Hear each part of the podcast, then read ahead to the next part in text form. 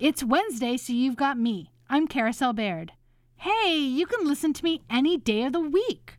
You can listen online at WORTFM.org, at the A Public Affair podcast, or on the WORT smartphone app. If you like what you hear, click the donate button and support community media. Your donation makes a huge difference. Six foot six above sea level. I grab mic because I like to take you to another mental level. Low power frequency radio modulation. The big sound from underground. Hello, everybody, and welcome to A Public Affair. It's Wednesday, so that means you've got me. I'm Carousel Bayrd. And I want to remind you, you are listening to volunteer powered, listener sponsored community radio, WORT 89.9 FM Madison. And we have a incredibly important and timely conversation today. We're going to talk about air quality. Obviously, uh, people uh, hopefully were paying attention to what was happening this past week on the East Coast. The air quality uh, was the worst ever, I think, recorded in the United States. The air quality index was over 400. We're going to get to what the heck that number means. Um, but of course, even before it impacted the East Coast uh, in the middle of last week, we were experiencing it here locally. The Canadian wildfires were having an impact on the air quality in um, Madison and Wisconsin and parts of the Midwest. So, want to really have a conversation about what what this means, what we can expect in the future, why is it getting worse, what's going on, and what can we do to, you know, be ready for it and big picture remedy it what are steps that we individually and us as a nation can take. We're going to talk about that and all of those pieces. We have professor jonathan martin joining us today. He is professor of atmospheric and oceanic sciences at uw-madison hello professor. How are you? Good. How are you, Carousel? Thanks for having me. wonderful to have you. Thanks so much for joining us. Okay so let's sort of start at the beginning of what happened at the on the east coast of the united states last week Yeah, there was a major Canadian wildfire in the eastern part of Canada that was in conjunction with a very unusually intense cyclone uh, that is a, a mid latitude weather disturbance that the kind that brings us our snow in the winter and much of our rain in the fall and spring. Uh, was just offshore of New England, and the circulation around these disturbances is counterclockwise, and it occup- and that circulation occupies large areas, you know, tens of states. And so, if you have a wildfire burning in central or northern Ontario, and a cyclone is fairly proximate to it, somewhere off the northeast coast of North America, the uh, on the western side of those storms, the wind is coming from the north and northwest, and an enormous plume of smoke was released because the fire burned quickly where it was burning, and it was just ushered southeastward towards New York City, towards Philadelphia, towards Washington D.C. by the winds around the cyclone. And so it didn't have a chance to really diffuse and get thin and you know sort of uh, spread out. It just came as one giant cloud, and uh, it was unbelievable. And the level of intensity that happened is this just sort of an unusual circumstances, all these things coming together, or could this happen anytime there's a wildfire? It can happen anytime there's a wildfire. In fact, almost certainly some location, usually not a major metropolitan area, some location proximate to the wildfire is going to experience those kinds of conditions. You know, high particulate matter, uh, really uh, serious degradation of air quality. Um, so let's say there's a big fire in um, in Alberta, in Canada, and someplace uh, you know near Calgary, and some some of the small towns south of Calgary, under those same circumstances, are going to get an almost undiluted smoke plume from that fire, and it's going to have you know nearly the same consequences for individuals who live in that small town. In this case, it had consequences for tens of millions of people because the cloud of smoke came right over a major metropolitan region of North America. And I, th- I think, you know, there's multiple things going on. One is it's hard to pay attention to something when it's not happening directly to you. Hmm. We live in a big world and there's sort of overwhelming things sometimes happening everywhere. That's not necessarily an excuse or acceptable, but it's perhaps an explanation. Hmm. And sort of the story of time right? Who mm-hmm. has you have empathy for situations when they affect you personally. But it also seems that this wasn't just the communities nearby. It was a, distance that people were sort of surprised by That's right. And that was a function of the intensity of the fire itself and uh, also the intensity of the circulation around the storm that was able to usher that smoke fairly in, in a fairly undiluted way over vast distances. So it wasn't just kind of billowing away from the fire itself, it was being carried by the winds of a well organized and fairly intense cyclone. So it was a set of circumstances that all had to conspire in, in, in the same direction to, to lead to that problem. So, how intense are the wildfires that are currently burning in Canada? Now, it's a, a good way to ask that question and think about that question is how why how much different are they in late May, early June this year from other years? Yes. Yeah. So how how anomalous are they? They're really anomalous. The month of May, as many of us around here know, because all of our lawns and various other greenery leaves are falling off trees in Madison because of the lack of water. We were about three and a half inches shy of our monthly average precipitation in the month of May. And nothing much has happened yet in June. Here we are on the 14th. Yeah. So it's been an extended period of, of dryness. That's not just for southern Wisconsin, that's over the wide swath of central North America, including the prairie provinces of Canada and the eastern provinces of Canada. So the Canadian wildfire season is not in and of itself an unusual thing. It happens every year. The question is when does it start and how intense will it be? And this year uh, we got a double whammy. It started early because of the dry May, and it's been an intense early start.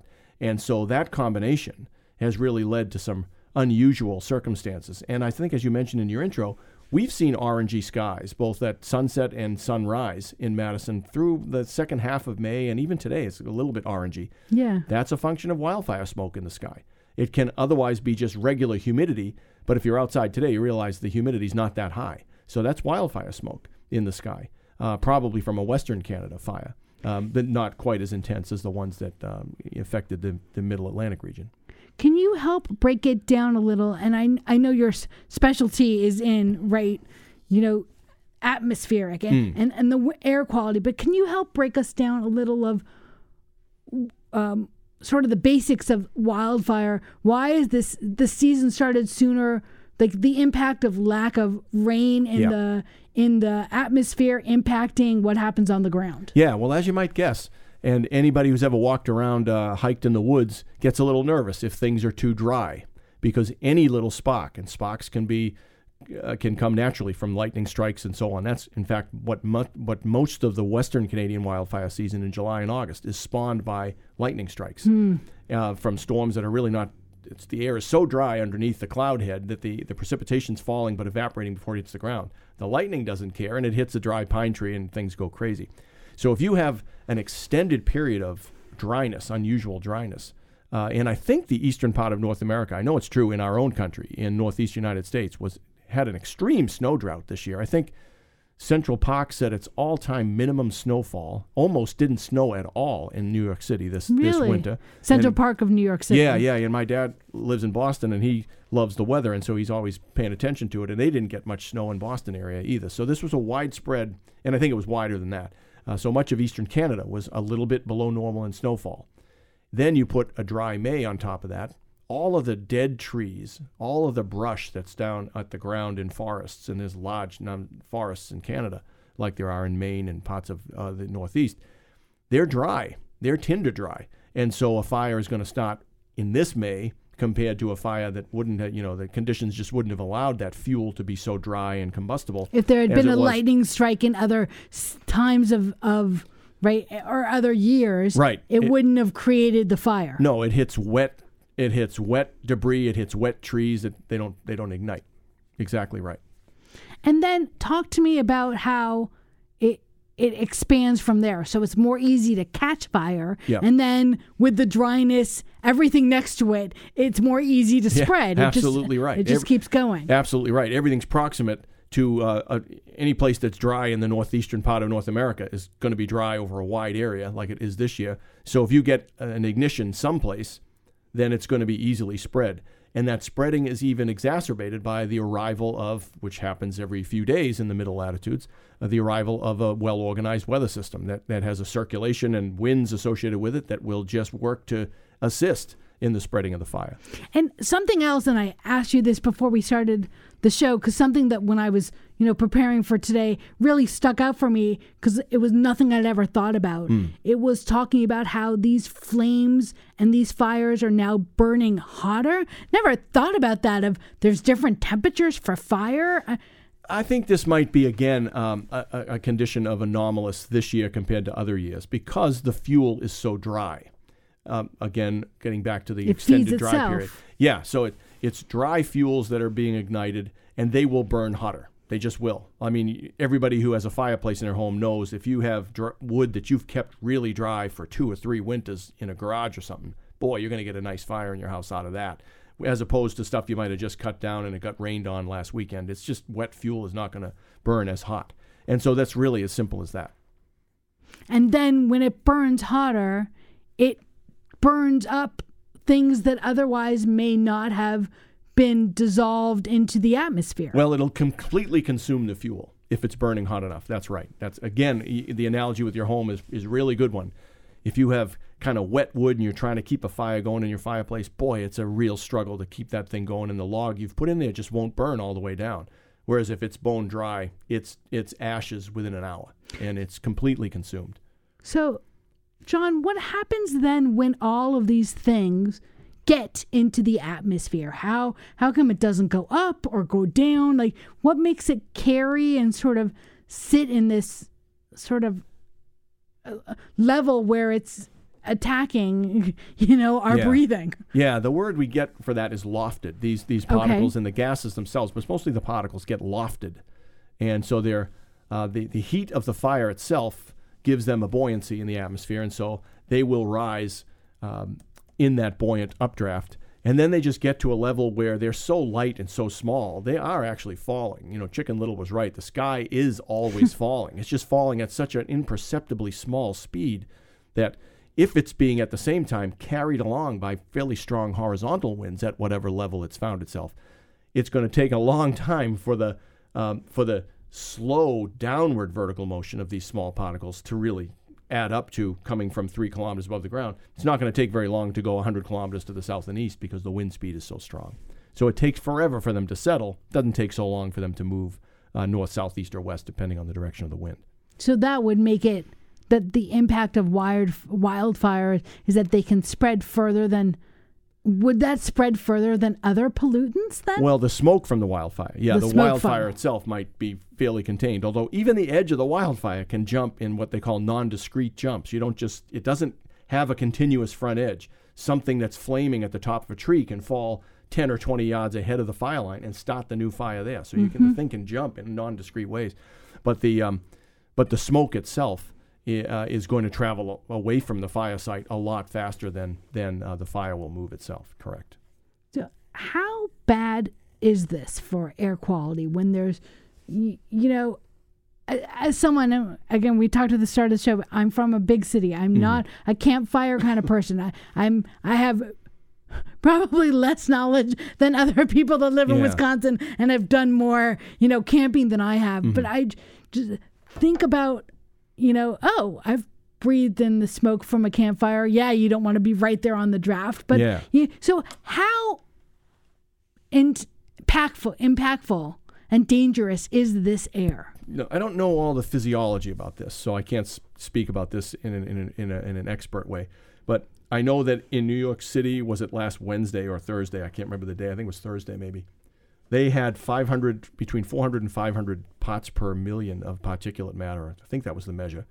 And the normal, uh, regular air that's in a big city is something well under 50 or something like that. So this was 10 times more particulate matter that can kind of coat your lungs in a way that inhibits your ability to respire with oxygen. Uh, and we all know, as you said, it's a great example. Sitting around a campfire, if the if the smoke starts to blow towards you, the first thing you do is move. You Right, can't breathe, right. and so i i- and you're talking about probably the same types of concentrations of smoke-based particles and fire-based particles in that simple campfire incident as was plaguing the entire uh, northeast corridor on last Thursday. And So what- it's just amazing. do we know some of the other health impacts is that it's not just respiratory but are there other um, impacts by smoke or other particles in the air I believe there's other chemicals that can be, uh, you know, tied to some of these forest fires. I don't know if they present the same level of of health uh, risk, but that's a little bit outside my expertise, so I don't know the answer to that. But I suspect there's more than just the particulate matter that has to be concerned. Uh, the one has to be concerned with. And tell us about these numbers that you mentioned, that sort of the 400 to 500 air quality index numbers that were being recorded. What is the air quality index? What is it measuring? What does it mean? Uh, it's measuring particulate of the, the density of particulate matter in a given cube of air. So that's a good standard way of saying, hey, your air is really polluted if the number is high. Um, and there's various types of particles that can be measured too. It's not just a general particulate measure. And I think the two and a half micron, and a micron is a one one millionth of a meter or something like that, um, roughly the, the width of a human hair or on the order of a human hair. Those small particles, the kind that are emitted by smokestacks or forest fires, are a really big deal. You have to keep them at a low value.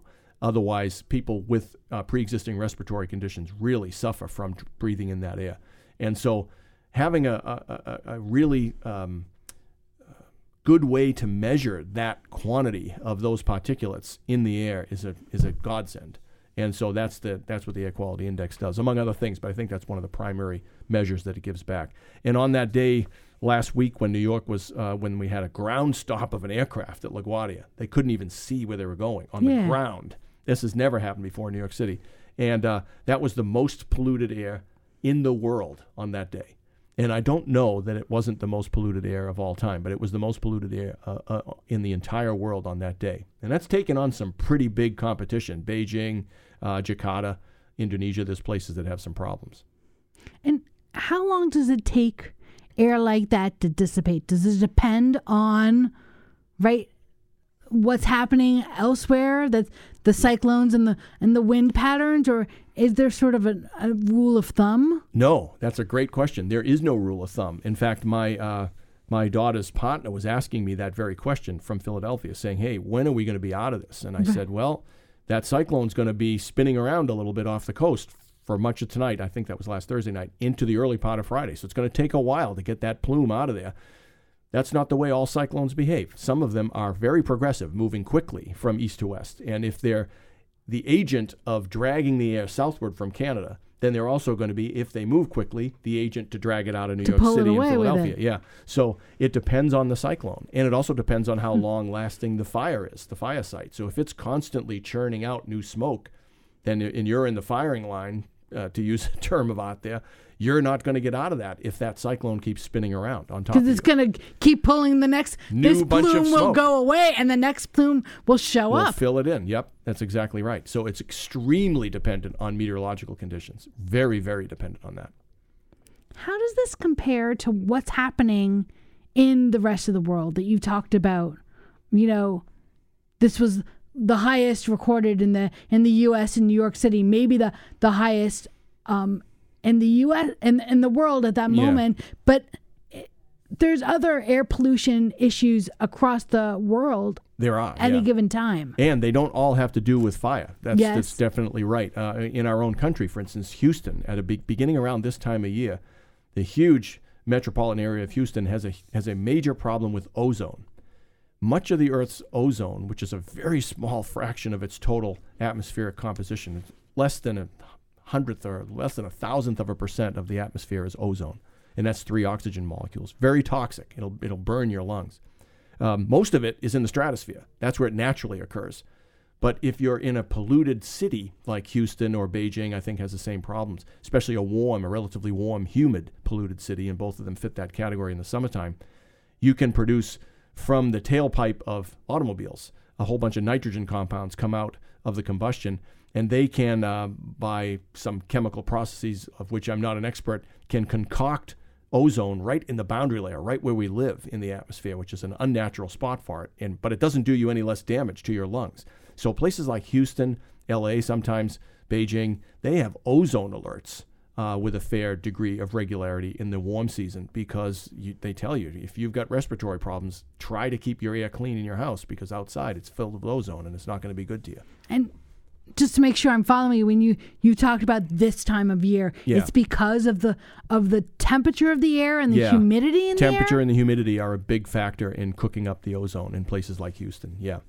Right. I mean, I part of my childhood was in Los Angeles, Mm. and we had ozone alerts all the time. Yeah. and it was, but it's it's almost too hot in, LA all the time. Yeah, that's a little bit different than Houston. That's right. I think they probably have um, some of the conditions a little more frequently throughout Yeah. the calendar year than they do in, in Houston. Though the intensity of the events that are really, you know, um, marquee sort of events in Houston are worse than the ones they are in LA usually. So they're more dangerous. Interesting. So that's a whole different ballgame of air quality stuff. Well, and I want to sort of compare that and talk about that. Hmm. But I want to remind everyone you're listening to a Public Affair on WORT 89.9 FM Madison. I'm your host today, Carousel Bayrd, and we are talking with Professor Jonathan Martin, Professor of Atmospheric and Oceanic Sciences at UW Madison. What are your thoughts about the air quality? Has it impacted you? Have you seen it here? I, you know, have you noticed it here in Madison? I think we all have. Um, has it impacted you beyond that? What are your questions or thoughts? We'd love to hear from you. Give us a call at area code 608 256 2001, extension 9. We have Mary Jo ready with the phones. We have Jade and um, Jay in the studio ready for your calls. You can join us on the air or you can pass a message through to them to get to us. Any way you want to contribute, we would love to hear from you. Area code 608 256 2001, extension 9. Okay, so I do want to ask about how this compares to other types of pollution, the impact of um, wildfire versus what are other challenges uh, in air quality. Yeah, well, we were just talking about the Houston ozone problem, and it's not relegated just to Houston, but that has its origin, one of its origins, in exhaust from automobiles. And that's why it's a big problem in LA. And, and- I should mention the topography around the LA basin makes it even worse because you can get what's called a temperature inversion sitting on top of the lowest part of the atmosphere in LA because the flow over the mountains will Mm-hmm. warm the air up and you put a little bit of a layer of warm air on top of the air that touches the ground and it's hard for it to mix away. It You just ho- it holds it down like a It does. It's like a pot lid. lid. on the pot. yes, that's how right. they used to describe it when I was a kid. Yeah, It's accurate, and that's why when you climb the high hills around LA, you can see the brown layer of smog at the top because it can't mix away because of the inversion. So that that makes some of the conditions in LA are worse than they are in Houston. Houston doesn't usually have the inversion problem because there's no proximate mountain range. But um, so that uh, type of, of air pollution is entirely a function of human activity and commerce, and uh, that can be mitigated if the right rules and the right approaches are taken. And the EPA has done a really it's hard work to figure this out because you got to every single locality is going to have a different background ozone condition. And so you don't want to have a one size fits all and make some cities out of compliance just because of where they are. Like LA would have that problem Houston would have that problem and so they try to be fairly even-handed about it. But if you come up with rules about what what is the uh, the thing you do when you exceed you know a certain ozone measurement or something like that that's that's something we can um, keep our eye on and maybe come up with better controls. The wildfire stuff though we're really sort of at the at the uh, mercy of conditions like we've been talking about. Cyclone progression across a region whether or not there's a major fire and whether it's contained in a short amount of time all of those things which are controllable by human beings at some point but maybe didn't have uh, human instigation are still leaving us uh, at the mercy of the conditions. But what level of global warming, though, impacts this the dryness, the lack of precipitation that you know triggers the dry area, that triggers uh, fires that burn, you know, further and and and hotter, which make them harder to contain, et cetera, et cetera. Sort Right. of the the impetus is global warming part of the conversation. Yes, it certainly is. There's no question about it. There are regional manifestations of the gradual warming that's occurring in the atmosphere. There's no question that that gradual warming is a function of human activity. It is not naturally occurring. Um, there have been naturally occurring cycles of of average temperature on the globe, but they over its long history, but they have cycles on the order of 50 to 100,000 year periodicity. This is not what we're talking about here. We're talking about an, a sudden, since 1750, dramatic increase in the global average temperature. We don't 100% understand how that background change, which is undeniably a human activity uh, origin, how does that background change affect the distribution of weather systems? Okay. And therefore, the, the distribution of precipitation. Uh, we have a few clues that the southwest part of the United States is drier now than it would have been in the absence of this background change. Maybe this event that just went on in Central North America in May had a climate change um, fingerprint on it. That's it's a little too quick uh, after the fact to be sure of that, but there's people who do what is known as attribution science. They try to attribute whether or not this extreme or that extreme event has its has any of the fingerprints of global warming in it by running a bunch of numerical simulations. There may well turn out that this unusually dry May in central North America was at least partly a function of the background climate change, in which case it's easy to then say that the extreme fires that contributed to the extreme smoke plume were part of that um, same cause. Now, the cyclone that actually forced the plume right over New York City and Philadelphia, that may not be as easily attributable to climate change. That's just part of what you can get uh, at that time of year. It happened to take advantage of that big plume that may instead have been uh, maybe more climate forced than the cyclone.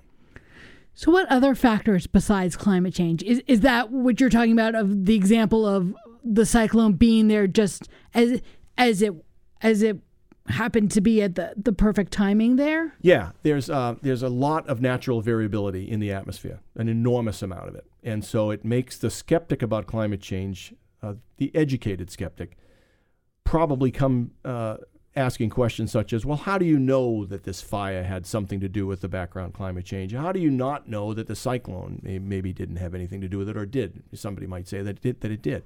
Um, those are not easy questions to answer. However, um, predictions that are being made today or that were made 20 years ago about there's going to be an increase in wildfires in the southwest of the United States. The season will begin earlier, it will last longer. Those have all come true.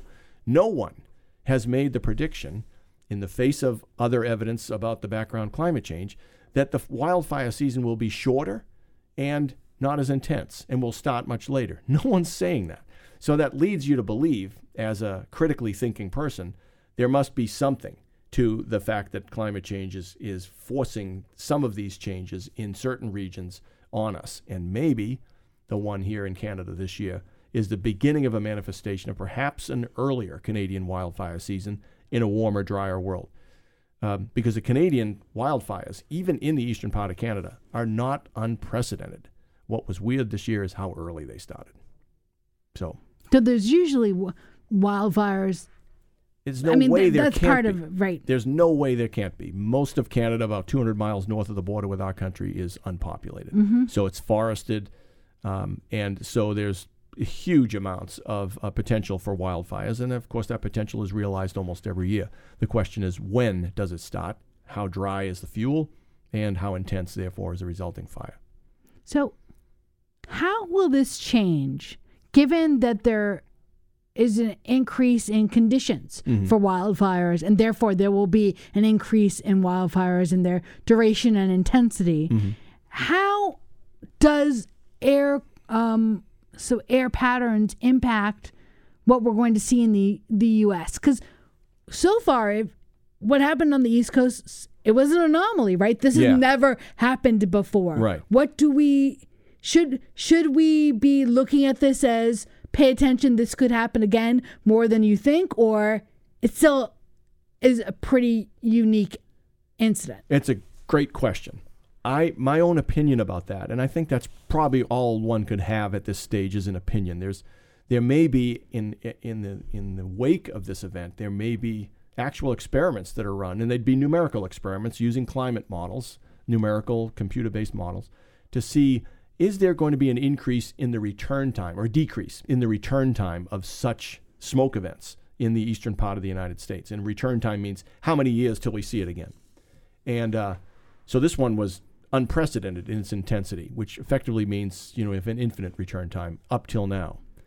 Now, maybe it will become more common, or at least the susceptibility to an event of that magnitude will be a little bit more something you have to figure in as the way that you, you're, when you're developing whatever it is, your air filtration systems in large buildings or something like that. You might have to take account of the fact that this thing might be maybe every 20 years, not every 500 years anymore, because the conditions that had something to do with its instigation are becoming more common because the background climate change is exacerbating those conditions.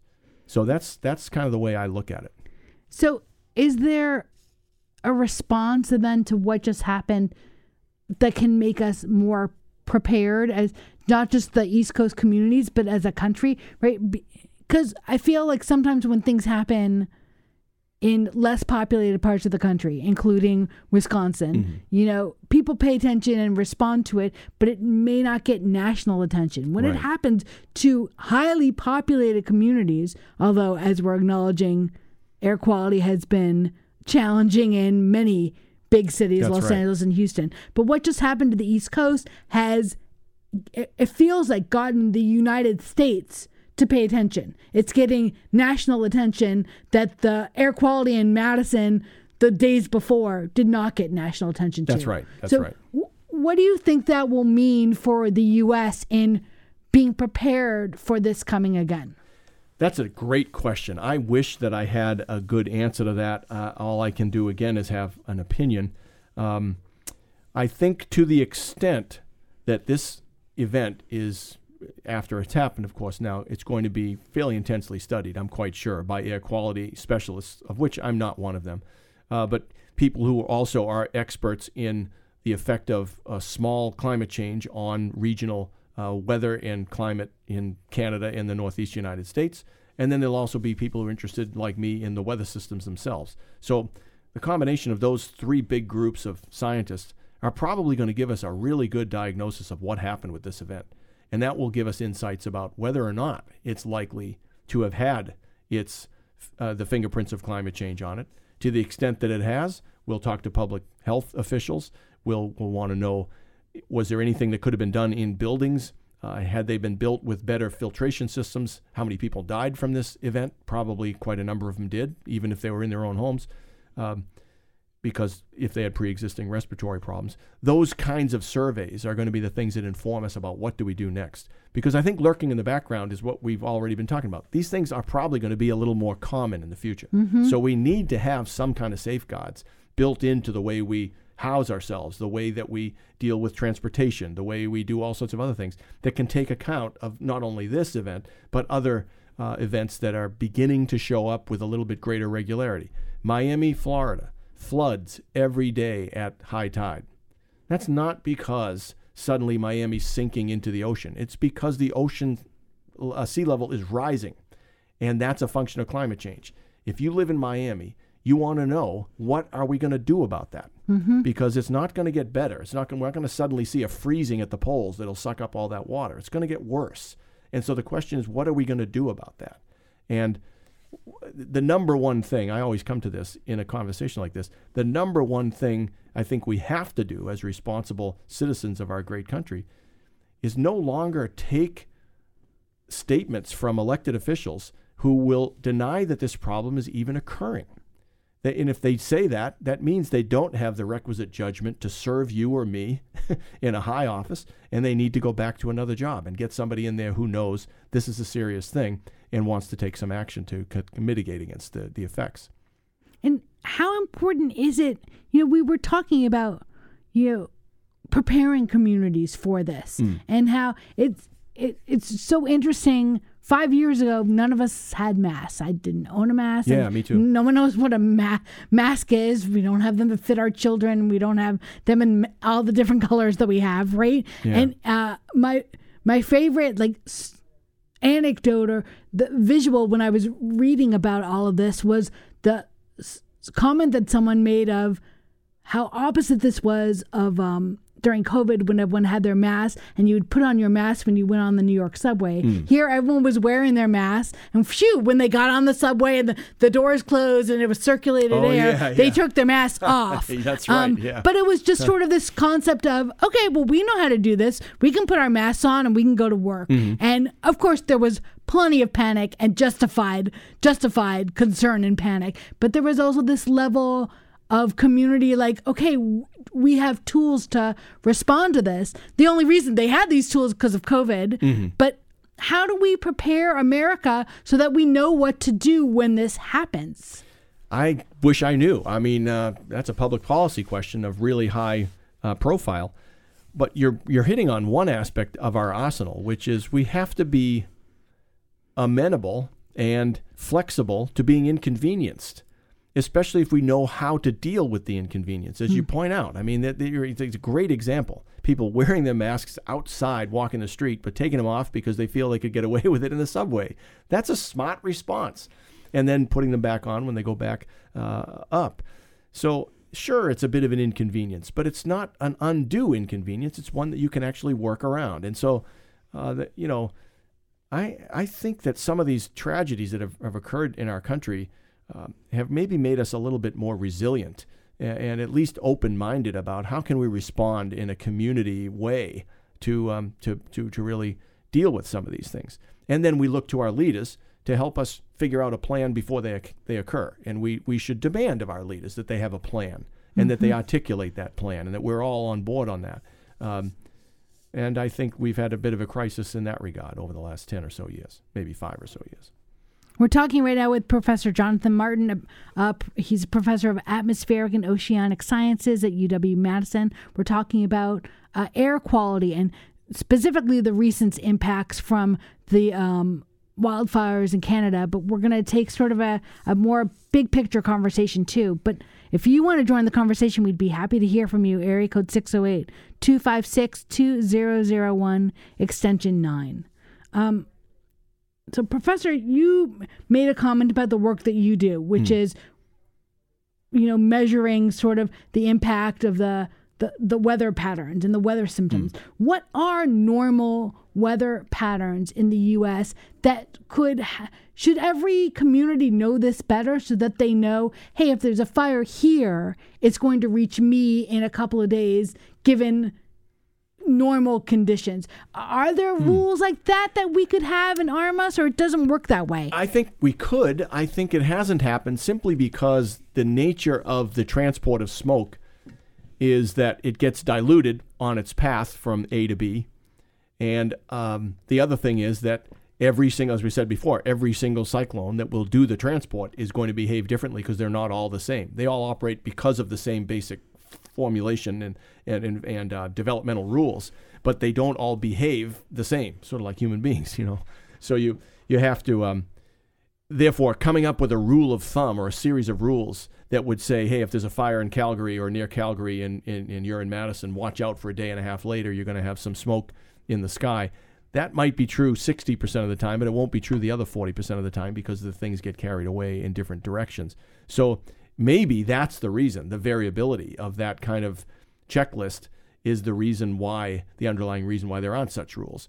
But if you're close to a fire, I think it would be a good idea to say in places that are prone to wildfires in the United States, let's say you live in north in central Wyoming and you're downstream from Yellowstone. Yellowstone goes up every once in a while and the Forest Service lets it go because it's part of the natural cycle.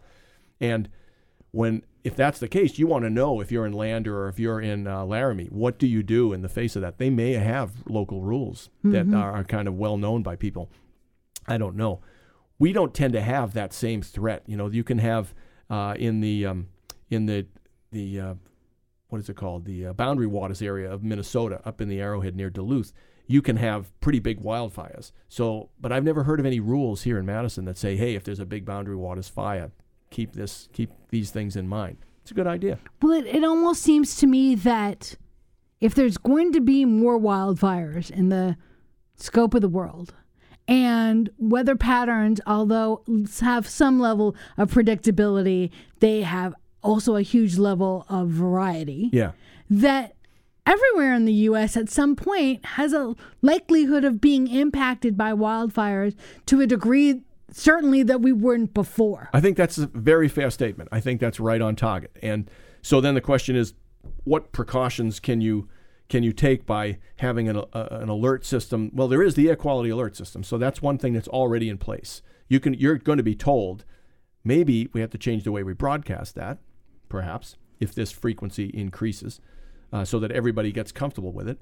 Um, but that's already there. But maybe there should be other local rules uh, that you know might come into play in certain instances. I coached baseball a long time ago uh, for about eight years. The movie Spaceballs. No, no, no. I coached baseball. Oh, you Sorry. coached Yeah, baseball. yeah, I yeah, yeah. missed that Yeah, entirely. sorry. Um, but one. Jay's over there laughing at me. I got to work on my hearing. You coach baseball. Yes, go ahead with your one story. of the things I noticed was that everybody knew how to read a radar scope. And that the refreshment stand at the West Madison Little League field had the local radar on. And Mm. everybody from all walks of life knew how to read that. Knew what that meant when they saw That the is dot. exactly right. And I have a feeling that incidents like this that just happened in New York City may increase the consciousness that the general populace has in our country about air quality. We're already broadcasting that information. People who are experts in it, it's part of of the way that that information is conveyed. I have a feeling what's what we're waiting for is a sensitivity to that information from the populace, and they're going to say, Hmm. "Hey, it's summertime. I want to see if I have uh, poor or good air quality today." So w- tell me more now uh, then about the air quality system, the measurements, and and how do I even s- see where that where the air quality in Madison is? You Google Yeah. it. I mean, I- I think I did list- Google it and prepare for prepare for this show, but I had never Googled it before. I think it's also listed on on the weather that's on the uh, phone apps. It- There'll be some statement somewhere in the broad thing. It won't be at the headlining thing. m- must have always ignored it. I think this is what we're talking about. Yeah, that, that maybe that'll be less ignored, but it is there. And, and in fact, it probably needs to get a higher prominence, Uh, is one way to think of it. I know in the newspaper, if anybody still reads the newspaper, I do, because I can't go without looking at the box scores in the morning. I need to see them.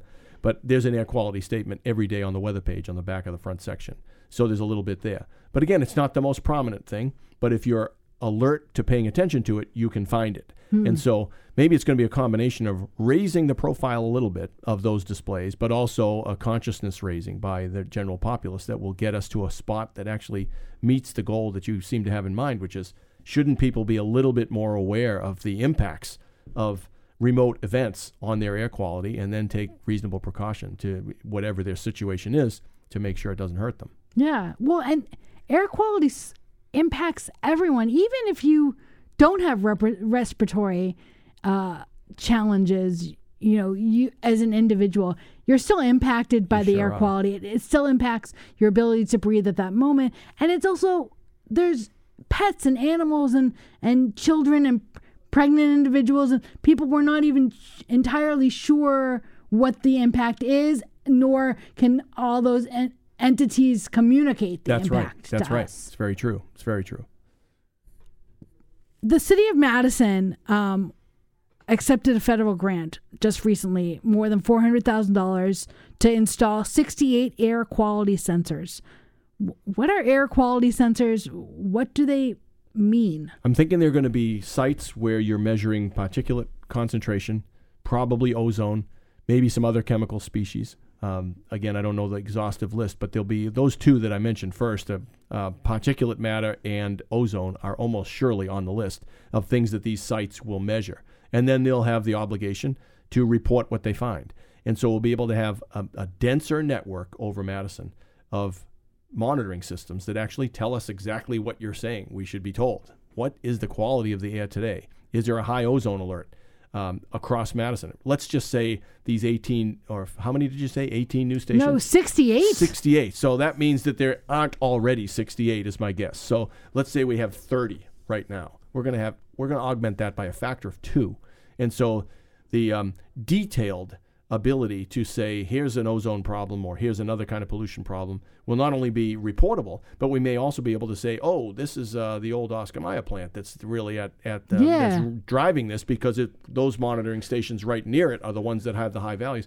And I know they're out of business now, but there's other places that do business in town. So we can maybe have a better monitoring system of who it is who needs to adjust their strategies, their their procedures to keep us all healthy.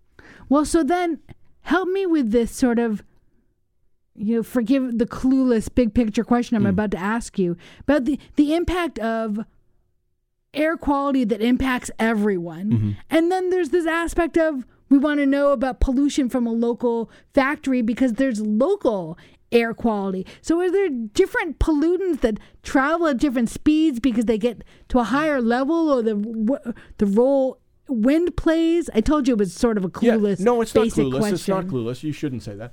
Um, it's but it's really not a matter of moving at different speeds. Th that will be the speed of these of the um, of chemical dispersion and all the rest is really dependent on the temperature of the air. So that's fairly uniformly well well spread. But it's going to be if you live near a factory that's putting out, you know, a certain kind of chemical, and it does so six days a week, let's say during its manufacturing uh, cycle, you're closer to the source of that chemical. So the concentrations of it are going to be higher in your neighborhood than they are downstream because it gets diffused as it moves away.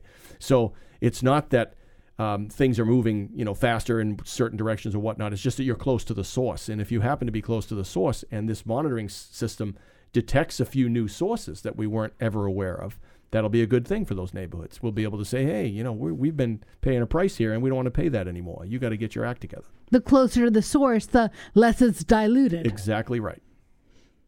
That I can understand that. All right. We have a caller. Um, Scott, you had a question about climate refugees. It's totally fascinating. Hmm. Scott, thanks for joining our call. What do you, uh, our show? What do you think?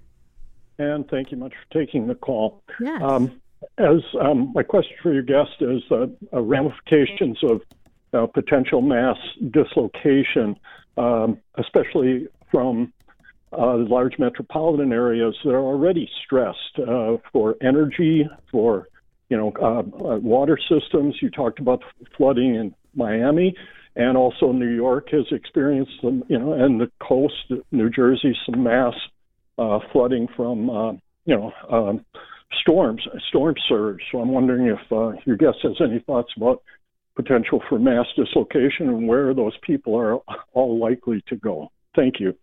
Yeah, it's a really good question. I don't know the answers to that. Those are, um, you know, public planning type uh, experts would, would probably know some more than I'm going to be able to say. But it's certainly true that there are going to be parts of the world, and let's uh, don't even have to focus on our own country, but we know parts of our own country, the coastlines particularly, that may uh, become a little bit less tenable 50 or 100 years from now. And, and yet they're, you know, these people who live there now are going to have to find a way to work around that. And some of those workarounds are going to be we're going to move somewhere else.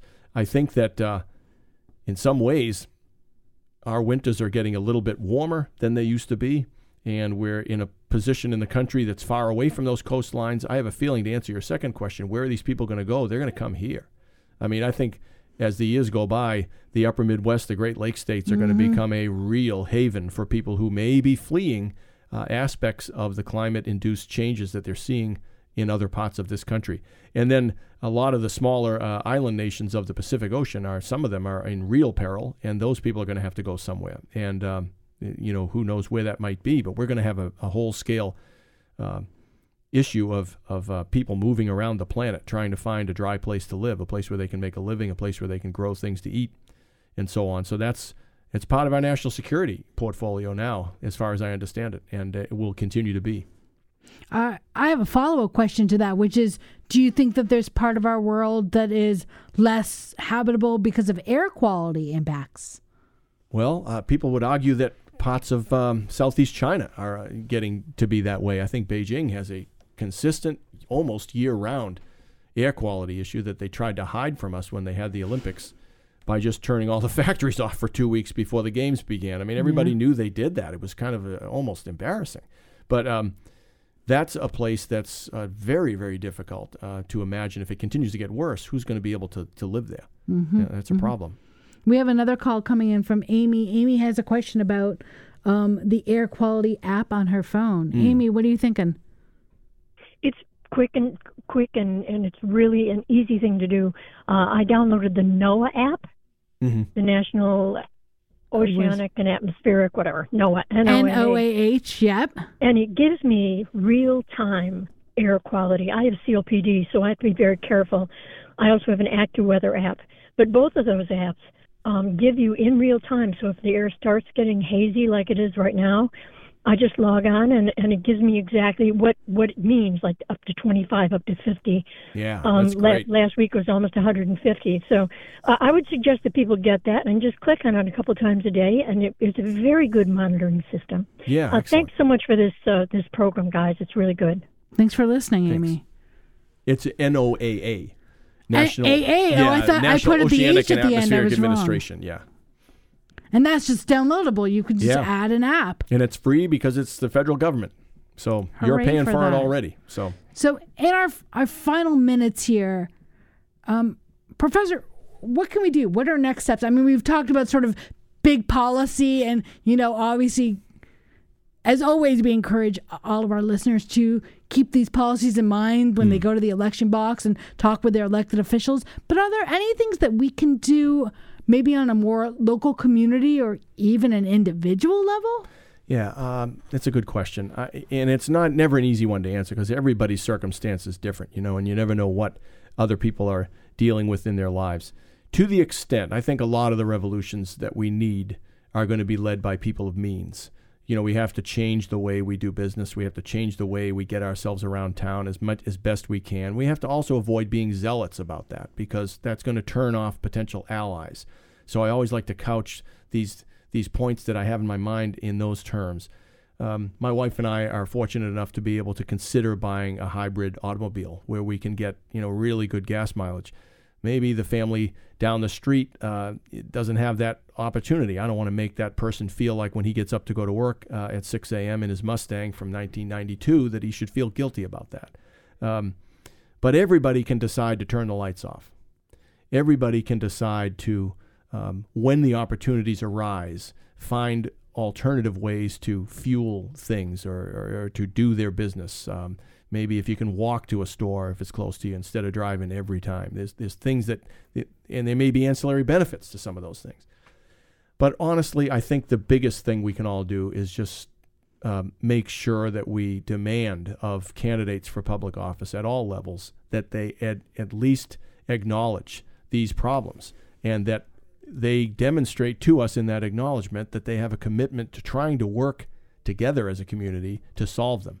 No one's going to solve these problems in isolation. That's just not the nature of these types of problems. And we need to have collaborative, uh, cooperative, reasonable people uh, helping us to uh, run our local and federal governments. And to the extent that people don't look like that, don't vote for them. Well, it's been fabulous talking with you. This has been a great conversation. I have learned so much. It makes me want to go back to college and sit in your classes and learn um, so much from you. But it's just been a real pleasure talking with you and appreciate you spending your time with us. Oh, thank you, Carousel. It's a real pleasure for me. I appreciate you having me on. It's been great talking again with uh, Professor Jonathan Martin, Professor of Atmospheric and Oceanic Sciences at UW Madison. Uh, thanks again for joining us. Thank you. And a huge thank you to Jade for producing today's show, uh, Jay for engineering, Mary Jo for staffing the phones, Shali, our news director. Um, thank you, everyone, for listening. We'll be back again next week. Reminder you are listening to a Public Affair on WORT 89.9 FM Madison. I'm Carousel Bayrd, and I'll see you again next week. Media distorted. We come and listen and supported. Live and direct, we come and never pre-recorded. With information that would never be reported.